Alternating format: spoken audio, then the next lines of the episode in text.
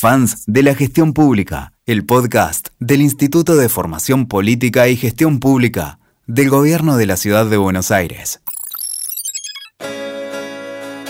Seguimos acercándote más herramientas y temáticas fundamentales para la gestión pública. En este episodio, la importancia de los datos en la gestión de los gobiernos locales. Vamos a escuchar a Lucía de San, facilitadora del programa de certificaciones de la Red de Innovación Local y también a Patricio Pagani, especialista en datos, datos y soluciones de inteligencia artificial para organizaciones del sector público y privado.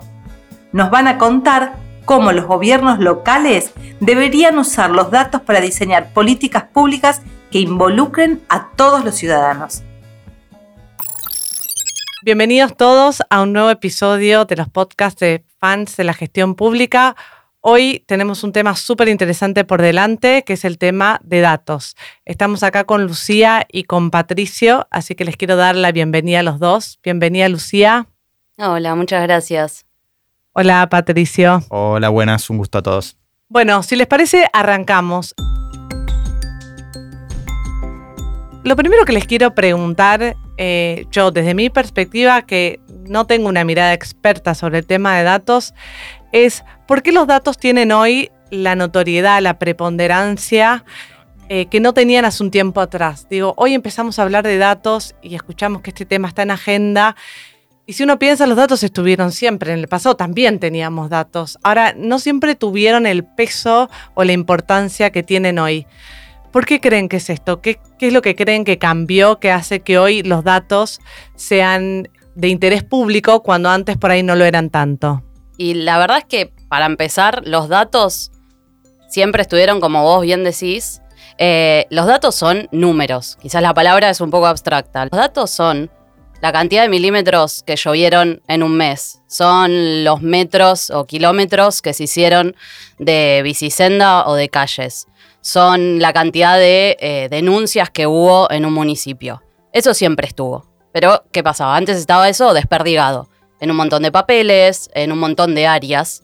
Hoy en día, yo creo que lo que cambió es que tenemos la capacidad y tenemos las herramientas para juntar esos datos y esa información y que no haya que ir a leer papel tras papel.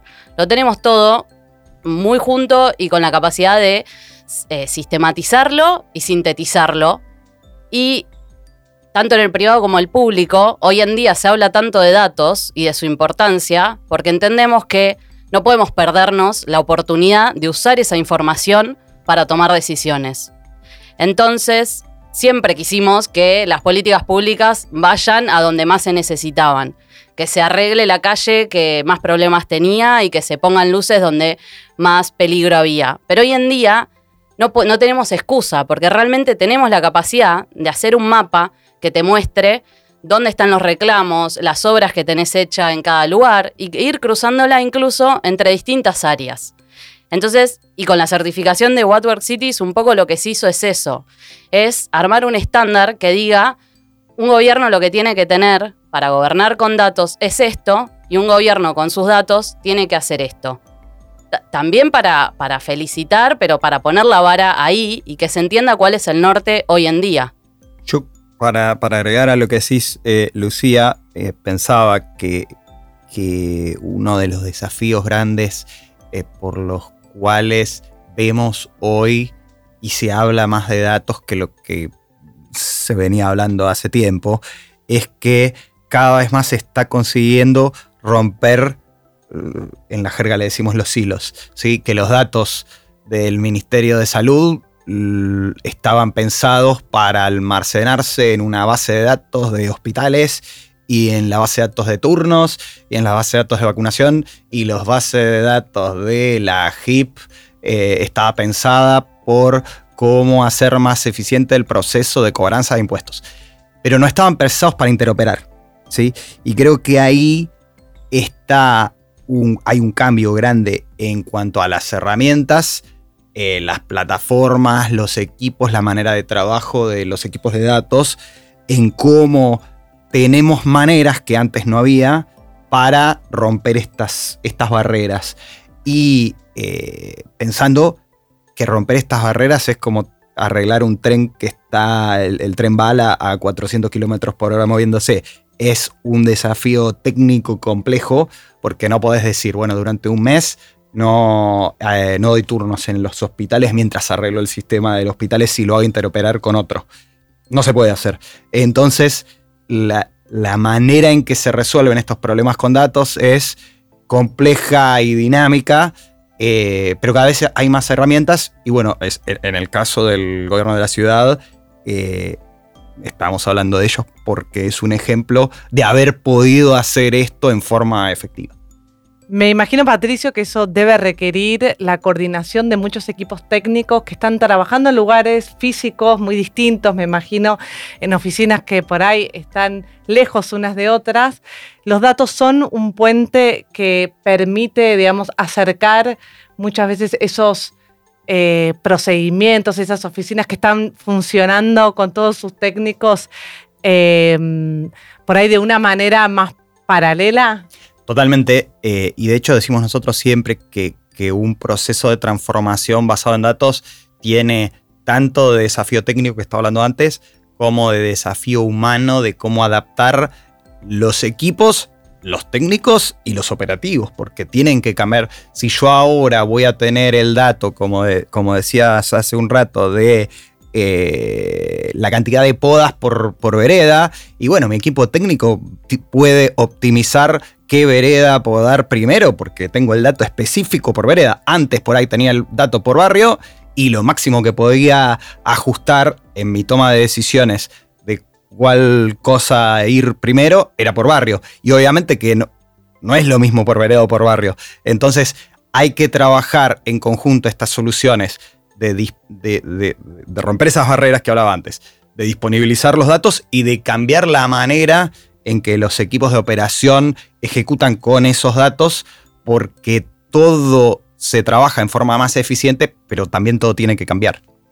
Lucía, vos eh, trabajás desde RIL acompañando a gobiernos que trabajan con datos. ¿Compartís esta visión eh, y ustedes se encuentran con esta experiencia cuando empiezan a trabajar el primer día que llegan a la oficina, se presentan y conocen a los equipos técnicos que los van a acompañar en el proceso de trabajo en conjunto. Eh, en esas situaciones, ¿ustedes se encuentran con equipos multidisciplinarios que trabajan de distintas áreas de gobierno, en distintas áreas, o eh, generalmente es un equipo centralizado que lidera y que después reparte hacia adentro y ustedes no, no se meten tanto en ese mundo. Bueno, eh, contame cómo, cómo, es un poco la cocina. Sí, sí. Cuando llegamos intentamos que conectarnos si es que hay, si es que tenemos eh, la suerte de que haya un área con el área que está implementando un poco la estrategia de datos. Y después con las áreas que hacen ese uso a nivel más general, como el área de planificación, las áreas que hacen el monitoreo y la evaluación, el área que se encarga del presupuesto y de las adquisiciones. Pues esas son las áreas grandes que hacen uso de todos los datos para tomar estas decisiones más macro. Pero, por ejemplo, una vez que se termina el proceso de certificación, hacemos una visita a las ciudades que logran una cantidad de criterios y cuando fuimos a la ciudad de Buenos Aires, nos encontramos con esos equipos que nos contaron cómo hicieron para que se gestione con datos, pero también fuimos al área de espacio público, hablamos con el área de salud, hablamos con el equipo de género, y ahí podías ver justamente esto, ¿no? El, lugar de llegada, que es cuando ya trabajaste con cada área para que te pase sus datos, para que realmente eh, apoyen ese cambio y esa transformación del gobierno. Y en un momento es cuando esas áreas se dan vuelta y dicen, che, esto que, decía Patricio, quiero un dato, me serviría tener este dato de esta otra área, y ahí tienen el momento de decir, pará, yo también puedo aprovechar estos datos. No es solamente dar datos porque me están controlando y porque eh, esa cosa que empieza al principio pasa donde no entienden por qué los vienen a controlar y por qué quieren su información que es de ellos, sino que está buenísimo tenerla porque tenés mejor, mm, mejor la información propia, mejor procesada y también puedes usar más información. Hablando un poco del tema del control que traías vos recién en la conversación, me puse a pensar en lo que son los datos abiertos. Cuando escuchamos hablar sobre los datos abiertos, ¿estamos pensando los datos a nivel de cómo se comparten o estamos pensando en datos abiertos porque nos preocupa desde la ciudadanía cómo se están implementando las cuestiones en gobierno y eso nos da una suerte de control sobre las acciones que se están ejecutando? ¿De qué hablamos cuando hablamos de datos abiertos y qué es lo más importante ahí? El tema eh, de datos abiertos es una de mis, de mis pasiones y creo que se habla mucho, tenés razón, de datos abiertos y a veces eh, no con toda la precisión que requiere pensar en, porque, ok, abrir es compartir, pongámosle, porque yo compartiría este dato y a vos que lo podés ver porque te podés descargar un Excel que yo te abrí, te va a servir para algo. Eh, entonces, y, dependiendo de qué datos estemos hablando, yo creo que muchas veces el, que simplemente la discusión esté si los datos están abiertos o no, eh, se pierde el foco del problema. ¿sí? Yo, para, para poder tomar decisiones con algunos datos, necesito no solo que estén abiertos, es decir, que yo tenga acceso, sino que estén en el formato que yo los voy a necesitar. Si yo tengo una base de datos donde este, los registros están guardados eh, por DNI, ponele. Y en la otra base de datos los registros no tienen DNI, pero están todos los nombres. Y esas dos bases de datos no las puedo mezclar, porque no puedo cruzar. Eh, encontrame el DNI este. No, porque no lo tengo. Entonces, en las dos bases de datos tengo la misma cantidad de ciudadanos. Y, están todos. Pero no tengo manera de saber qué es lo que. Ponele que una sea de salud, eh, vacunación, y la otra es de este, capacitación y quiero saber si puedo capacitar más a un grupo particular. No lo puedo hacer. simplemente no importa, no es un problema de apertura o de compartir. Puedo abrir las dos bases de datos, pero nadie los va a poder mezclar. Entonces me parece que es un desafío muy grande y la verdad que hay que felicitar al, al gobierno por haber encarado este proyecto, que normalmente son proyectos técnicamente desafiantes que tienen una, un recorrido bastante largo de integración, palabra técnica, normalización de los datos antes de que se pueda hacer algo interesante con ellos, por lo que la mayor parte de las ciudades no lo hacen, no solo en Argentina, en Latinoamérica y en el mundo. Estamos charlando con la gente de Bloomberg. Hay pocas ciudades en el mundo que hayan hecho ese recorrido de un año y medio de cargar los datos y hacer que se hablen para que después los puedas usar. Pero ahora la aceleración de las cosas que se van a poder hacer, ya ese problema no lo vas a tener nunca más. Tenés reglas, tenés que seguir estas reglas y ya todo ese trabajo está hecho para todos. El que venga después va a poder seguir construyendo encima. Entonces, no, quiero desmerecer la importancia de compartir los datos. Es súper importante compartirlos. Pero me parece que es todavía más importante tomarse el trabajo de hacer que interoperen o que se hablen entre sí es complejo, es difícil. Todas las ciudades los debería, lo deberían intentar porque lo que se puede hacer después es muy rico y no, hay, y no tiene límite. Sí, eh, te comparto una experiencia personal, pero yo me acuerdo cuando fue la pandemia que se publicaron todos los datasets con respecto a temas de COVID, yo entré, lo miré, lo descargué y digo, ¿y ahora qué hago con esto? Sea, me parece que hay mucho de eso también, lo que os decís. Se comparten un montón de datos, pero si uno no sabe cuál es la pregunta que tiene que contestar con esos datos y no tiene un para qué, bueno, te encontrás con un Excel que tiene un millón de columnas y un millón de datos y lo primero que haces es tocar la flechita y cerrar el archivo. Te hago otra pregunta, Patricio, y a vos también, eh, Lucía. Estábamos hablando recién sobre mm, el trabajo, el gran esfuerzo que tienen que hacer los gobiernos para poder eh, construir los datos y para poder lograr que estos datos hablen eh, entre sí. ¿Qué, em, ¿Qué desafíos tienen hoy los gobiernos para lograr gestionar mejor sus datos, para poder usarlos internamente y también para poder comunicarlos hacia afuera? Bueno, ahí desde la certificación What Cities, eh, se juntaron muchos expertos con Bloomberg para entender justamente qué procesos, qué prácticas y qué políticas tienen que hacer los gobiernos para poder eh, asegurarse que están gestionando bien sus datos, que tienen buena calidad, que se hablan entre sí, tanto internamente como para su publicación. y también en todas las áreas en las que esos datos se tienen que usar. Lucía, antes de que sigas te interrumpo, contame un poquito mejor eh, y brevemente si podés, ¿qué es What Cities? ¿Qué es una certificación a nivel internacional? ¿Quién la creó? ¿Por qué es importante? Para poner un poquito en contexto a los que no estamos tan metidos en el tema. Obvio. La certificación, eh, sí, la creó Bloomberg Philanthropies junto con muchos expertos, desde John Hopkins University hasta Behavioral Insight Teams, que son expertos que fueron armando 43 criterios en donde eh, pusieron un estándar sobre cómo se tienen que usar los datos en los gobiernos locales. Eh, empezó implementándose en Estados Unidos y se empezaron certificando ciudades de Estados Unidos. Y el año pasado, REAL, la red de innovación local, eh, empieza a implementar este, esta certificación para ciudades de América Latina. Y ahí es donde vemos un, gran desafío porque las ciudades, si bien vienen también, ciudades como Ciudad de Buenos Aires que ya hicieron el trabajo y vienen a, celebrarse y a ser reconocidas como un ejemplo, no solo para América Latina, sino para todo el mundo, eh, también vienen a entender bien qué es lo que hay que hacer y qué necesitan y que les sirva de guía. Si bien quizás les va mal la primera vez que hacen la certificación, les sirve para entender qué norte hay que tener. Y, en ese sentido hay tres puntos claves, tres criterios claves de, la certificación, que sin esos criterios no te puedes certificar, aunque tengas los otros 40 eh, validados, y que creo que responden un poco la pregunta que, que hacías al respecto de cómo pueden lograr esto las ciudades.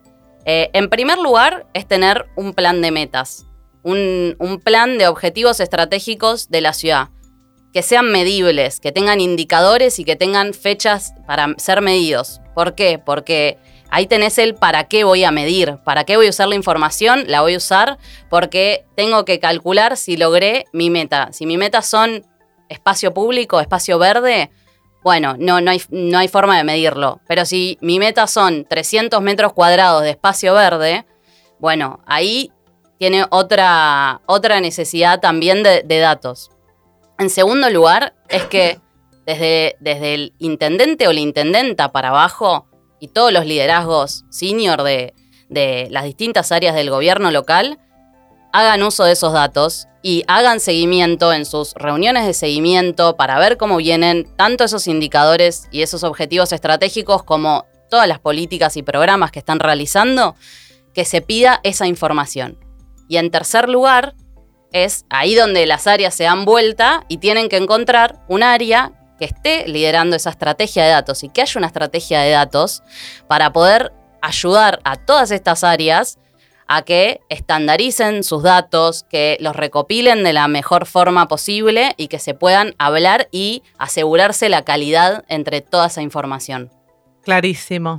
Y, por ahí para, agregar, desde por ahí desde la perspectiva de algunos de nosotros otros clientes del, sector privado, creo que la, los temas eh, que tocaba Lucía son los mismos realmente desde, desde la necesidad o el reconocer la necesidad de invertir en una estrategia que no es de corto plazo, sino que es de mediano a largo plazo, inversión en tecnología, inversión en, en el cambio organizacional que va a requerir, eh, y después también reconocer eh, los diferentes estadios de las distintas industrias y por ahí, si se imaginan, desde las más avanzadas en el trabajo de datos seguro que las van a reconocer porque, porque somos clientes de ellos.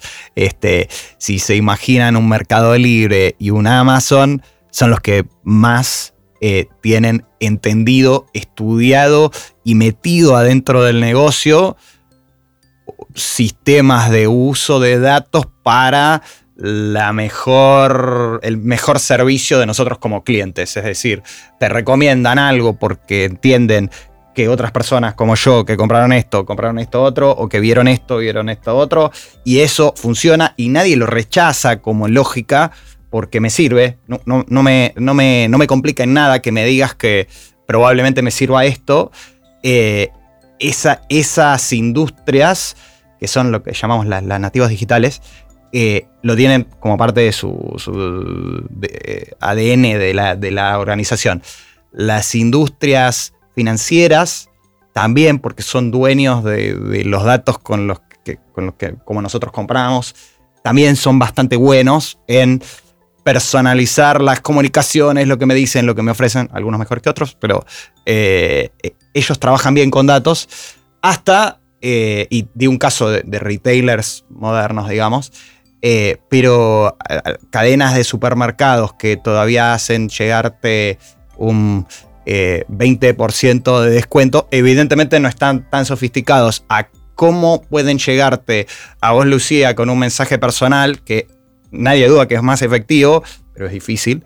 Eh, lo encontramos en todas las industrias, como en el, en el retail. Eh, hay algunos que están más avanzados y otros que están menos avanzados. En el consumo masivo hay algunos que están más avanzados y otros menos avanzados.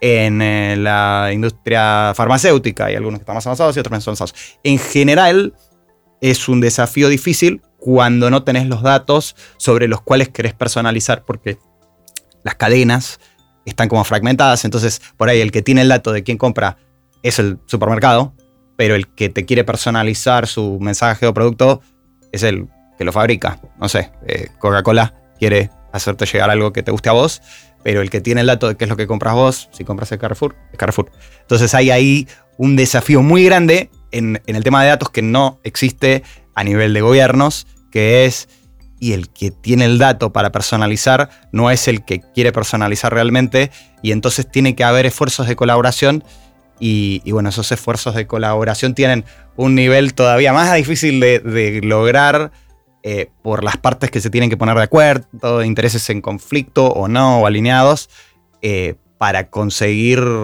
esto al nivel que lo tienen estas otras industrias que, les, que les decía. Así que creo que hay, mucho por hacer eh, todavía para adelante. Patricio, vos hablas de la personalización y ahí a mí lo primero que me resuena es el tema de la privacidad y de la protección de los datos. ¿No crees que también hay una parte de la población que le preocupan qué hacen los gobiernos y las empresas con sus datos personales? Primero, está esa preocupación y también está lo del tiempo, viste que, no sé, entrás, querés comprar algo, no tenés ganas, viste que te pregunten 70 cosas, viste, preguntarte si sos casado o soltera para comprar un alfajor. Em, ¿Qué pasa con la, privacidad de los datos? Porque yo entiendo que en algunas industrias, o incluso en el caso de los gobiernos, esa personalización, digamos, está trabajado por ahí en un lugar más ético, pero también hay otras industrias como las del entretenimiento, redes sociales, etcétera, donde todo esto aparece medio cuestionado, ¿viste? Porque te preguntabas, bueno, ¿hasta dónde están personalizando la información de forma que nos sirva? Porque después ves a los adolescentes, ¿viste? Con problemas de ansiedad y un montón de cosas que vos sabés que vienen atrás de una industria que sabe que ellos necesitan consumir ese tipo de imágenes y que las promueven. Es una muy buena pregunta también. Este, y es un tema particularmente complicado. Eh, podemos hablar de casos eh, regionales donde el tema está mucho más estudiado que lo tenemos en Latinoamérica y más avanzado desde las formas en que la privacidad se protege y, y cómo reacciona el ecosistema a un sistema de protección de la privacidad de datos y de los datos privados de los ciudadanos, que es el caso europeo, eh, que desde que el mundo es mundo son los que están más avanzados respecto al modelo de por, por, diseño o por gobernanza es más importante proteger la privacidad de los datos. Eh, en el caso de Latinoamérica, el caso testigo es Brasil y muchas, eh, muchos eh, congresos, muchos, eh, equipos de legisladores están estudiando qué es lo que hizo Brasil en la adaptación del modelo europeo que se llama GDPR, GDPR, de, protección de privacidad. Y mi recomendación, siempre que trabajamos en proyectos así con, con clientes y gobiernos, es tratar lo más posible de que las las soluciones, sobre todo cuando son tan complejas y por ahí es una solución que lleva dos años de armar, sea eh, compatible o esté en línea con, a pesar de que no sea obligatorio en la región, con lo que te pedirían si estuvieras en Europa. Cosa que hace, eh, te, prohíbe hacer un montón de cosas que por ahí en este momento con las regulaciones de, con la ley de datos eh, personales que existe acá, se podría hacer pero previendo que es, esas regulaciones se van a poner más estrictas y que en muchos casos eso es bueno, eh, dado que son proyectos largos y en los que hay que invertir mucha plata, la recomendación es siempre, definitivamente a nivel gubernamental, eh, considerar las restricciones al nivel más alto posible, de manera de que, por ejemplo, si la gente, el equipo que armó eh, la solución para el gobierno de la ciudad es el equipo de seguridad que armó una plataforma similar para el, NSA, que es la gente que te controla en la frontera en Estados Unidos, y luego de armarlo se, guardó una cosa que se llama un, log, es que cada cosa que haces queda grabado, y ese log no se puede borrar porque la persona que tenía autorización para borrarlo este, se borró del sistema. Ya no hay un usuario que pueda borrar el log. Entonces, todo lo que haga cualquiera en ese sistema queda grabado en una casilla de auditoría. Y esa es la mejor práctica europea porque nadie puede hacer nada que no se sepa.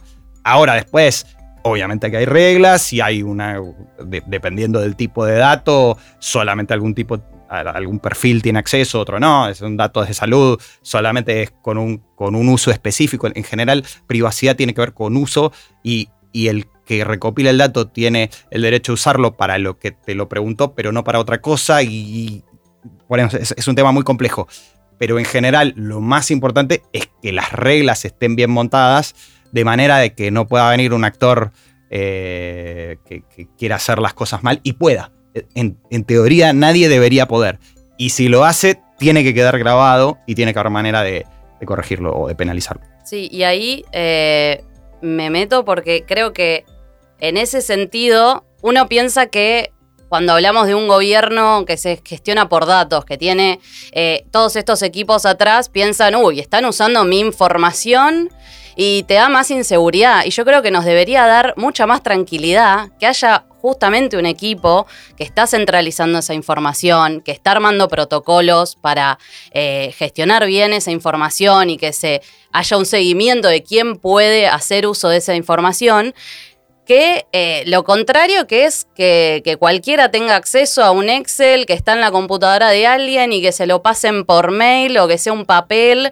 Eh, creemos que esto nos, restringe la, seguridad cuando en realidad nos la asegura mucho más y hace que esa información se trate con... Eh, con el nivel de profesionalismo y de seguridad que hay que trabajarlo.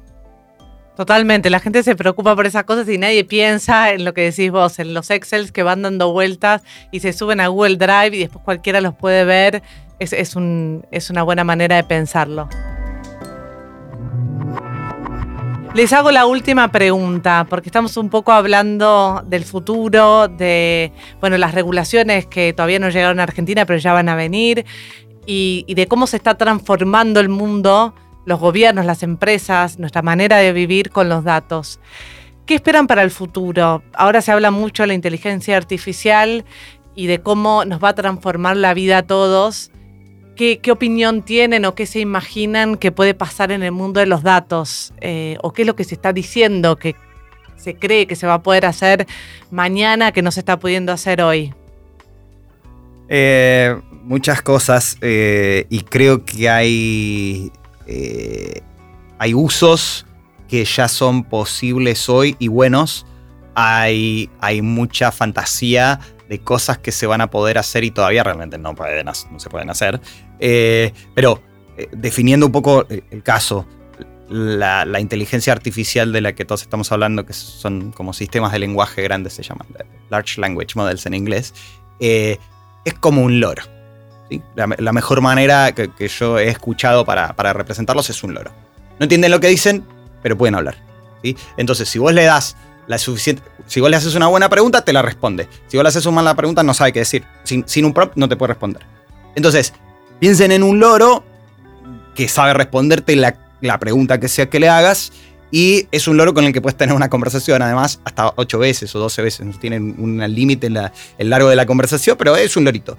Entonces, la, cosa interesante, cambio fuerte de paradigma que está trayendo es eh, que hablábamos con un amigo que trabaja en Microsoft y está entrenando este famoso chat GPT, eh, en que el paradigma que está cambiando es realmente vamos a poder hablar con las máquinas, con todas las máquinas, con nuestra, nuestras luces y decirle prendete, como supuestamente ya podemos hacer con el, con el Alexa, qué sé yo, pero realmente con un nivel de precisión muy interesante con mi computadora, con mi teléfono, con todos nuestros dispositivos, yo les voy a poder hablar me van a entender, me van a poder responder y voy a poder tener una conversación, cosa que hoy no pasa. esa, esa, función no existe. lo, que se llama lenguaje natural y conversacional con nuestros dispositivos, eso está llegando muy pronto. No van a ser cinco años para que podamos hacerlo. En algunos casos, y los que están más en la avanzada, ya lo están pudiendo hacer. Entonces, eso, ¿qué es lo que va a generar para mí con los datos? Es todos los que tienen muy mal los datos van a quedar muy expuestos, porque antes estabas limitado al que entendía de sistemas, que tenía acceso a los datos, y luego de que puedas hablar con el sistema, cada vez va a ser menos difícil. Eh, por favor, base eh, este sistema, dame el resultado de los árboles que se podaron ayer. Lo siento, no lo tengo. Entonces va a haber un problema, porque antes no, no lo podías consultar, pero ahora vas a poder conversar y consultarlo. Con lo cual, esta, discusión que tuvimos de lo abierto o de lo, que se puede compartir y lo importante de organizarlo para que se pueda compartir y sirva para algo, me parece que ahí se vienen unos tsunamis impresionantes en el buen sentido. En el mal sentido, podemos, eh, la, dejo a Lucía que diga un par de cosas y podemos pensar qué consecuencias no tan buenas puede tener. No, no, voy a seguir hablando desde, desde lo positivo. Eh, para mí tampoco hay que asustarse tanto eh, con la inteligencia artificial y yo creo que hay que mantener el foco para los gobiernos locales que realmente están lejos en, seguir prolijando eh, su, estrategia de datos, sus bases de datos, en seguir eh, empezando a hacer uso interoperable de esa información y después creo que la inteligencia artificial lo que va a hacer es ahorrar más tiempos. Como estos tiempos que, hablábamos de, bueno, en vez de leer todos estos papeles, tengo una base que me dice el número total de obras. Bueno, esto ya te, va a alertar de, de, dónde hay que hacer la obra probablemente, porque eh, pasó tanto tiempo y mapea la ciudad, por ejemplo, ¿no? Eh, invento. Pero el, fin sigue siendo el mismo, el fin sigue siendo que las medidas que se toman estén más apuntadas a donde realmente hay una necesidad y, ahorrar la mayor cantidad de tiempo y recursos y que los recursos se usen bien. Y hay un ejemplo eh, que son los sistemas de alerta temprana. Están eh, muy conectados con, los modelos de, Machine Learning e inteligencia artificial. Eh, y ahí es lo mismo, necesitas eh, primero bases de datos que te diga cómo está la situación y poder acumular esa información y después el uso que le des, ya sea para hacer un mapa o hacer un sistema de alerta temprana, están, están buenísimos, pero parten siempre del mismo recurso y creo que no hay que perder el, foco de, eso, de que, de que necesitamos... Eh, mantener eso eh, lo más riguroso y, de mayor calidad posible y, que se generen estas eh, dinámicas de bola de nieve donde cada vez se puede hacer más. Eh, pero partiendo de una base, de una base sólida y no, apurándose, y que sí sirvan para motivar, para dar ganas de, che, tengo ganas de, poder tener esta capacidad interna, y quizás sirve como ejemplo a todas esas áreas que no entienden por qué tienen que compartir datos. Por ejemplo, hay sistemas de alerta temprana para lo que es eh, trayectorias escolares, para alertar cuando un chico está por dejar la escuela. Por, ¿Por qué esto? Porque hay un modelo atrás que te dice, en base a toda la información que yo recolecté de, las trayectorias, vi que los chicos eh, se van del colegio en estas situaciones. Y acá tenés un chico que está en una situación similar. Y bueno, y ahí hay un tema muy complejo con la educación, que es la, eh, reticencia a compartir esa información. Entonces siguen sirviendo para lo mismo, para que compartan los datos y, los podamos aprovechar para el bien de, las personas. Importantísimo y, muy importante esto que decían de empezar a hacer el trabajo ahora de ordenar los datos porque todo lo que querramos hacer con los sistemas cuando evolucionen van a necesitar de nuestros inputs y de lo que nosotros les podamos dar para que los sistemas inteligentes o de inteligencia artificial eh, construyan. Para, para, no olvidarme, y, no quiero cerrar en una nota baja, así que lo voy a, lo voy a decir, a ver, a ver cómo sale, ¿no? Pero, pero sí es cierto que hay una reflexión que tenemos que hacer sobre, eh, con la introducción de estos sistemas que hoy en día creo que una, metáfora que, he escuchado que, me sirve para entender para qué sirven hoy eh, estos sistemas de, inteligencia artificial, ChatGPT, eh, son como copilotos. ¿sí? Eh, es, es, raro encontrar un programador que usando ChatGPT no programe mejor. algo, algo falla, porque hasta los profesores del MIT dicen que están empezando a usarlo porque son cinco veces más rápidos lo que hacen. Entonces, lo que eso podría hacer, y, hay bastantes eh, podcasts sobre esto, es que los programadores que están haciendo copy-paste de código no les vaya muy bien. Pero bueno, es una alerta para los programadores que no se lo toman muy en serio, que no son muy buenos, que no están muy capacitados y hoy en día con la demanda de programadores que hay, de programas y de ese tipo de talento, eh, puedes hacer simplemente copy-paste y de esa manera ganarte la vida y ganar bastante bien. Bueno, eso va a tender a ser cada vez menos o desaparecer. Con lo cual, ¿qué hacer con esa gente? ¿Cómo recapacitarla? ¿Cómo hacer que se entrenen bien, que estudien más? Este, que se preparen para ser los copilotos de la inteligencia artificial, los que le dicen los prompts y los que le dicen para dónde tienen que ir y guiarla. Eh, me parece que es un desafío, pero de vuelta, no, lo veo necesariamente malo, eh, sino como un desafío desde la educación, de cómo hacemos para capacitar a esta gente o recapacitar a esta gente y de posibilidades de que en este mundo la necesidad ese, es un ejemplo. Hay, ejemplos de esos en casi todas las industrias, pero particularmente los programadores. Si yo tengo un chico, ¿le debería decir que estudie programación? Claro que sí, por supuesto, los programadores van a seguir siendo necesarios y mucho más, pero el que programa simplemente haciendo copy-paste, y los que lo hacen saben de lo que estoy hablando, este, probablemente no les vaya bien de acá para adelante. Bueno, lo que decís es algo que me parece que es eh, importante recoger en el sentido de que somos lo más profundo de, lo que estamos hablando, que tiene que ver con el esfuerzo, digamos. Aún con la inteligencia artificial, las personas, los gobiernos, las empresas, vamos a tener que seguir haciendo los esfuerzos que tenemos que hacer para sostener las actividades que llevamos adelante y para que en todo caso la inteligencia artificial nos impulse, nos haga ir más rápido, nos proyecte más lejos, pero nada va a ser posible si no hay un conductor sentado eh, y tomando las ruedas sobre ese auto, digamos, tomando el volante. Bueno, Lucía y Patricio, muchísimas gracias por venir. Súper interesante la conversación. Vamos a seguir hablando de datos, así que, bueno, espero contar con ustedes en alguna otra ocasión. Gracias de nuevo por estar acá y por ser parte de las conversaciones de gestión pública que lleva adelante el instituto. Muchísimas gracias, un placer. Gracias.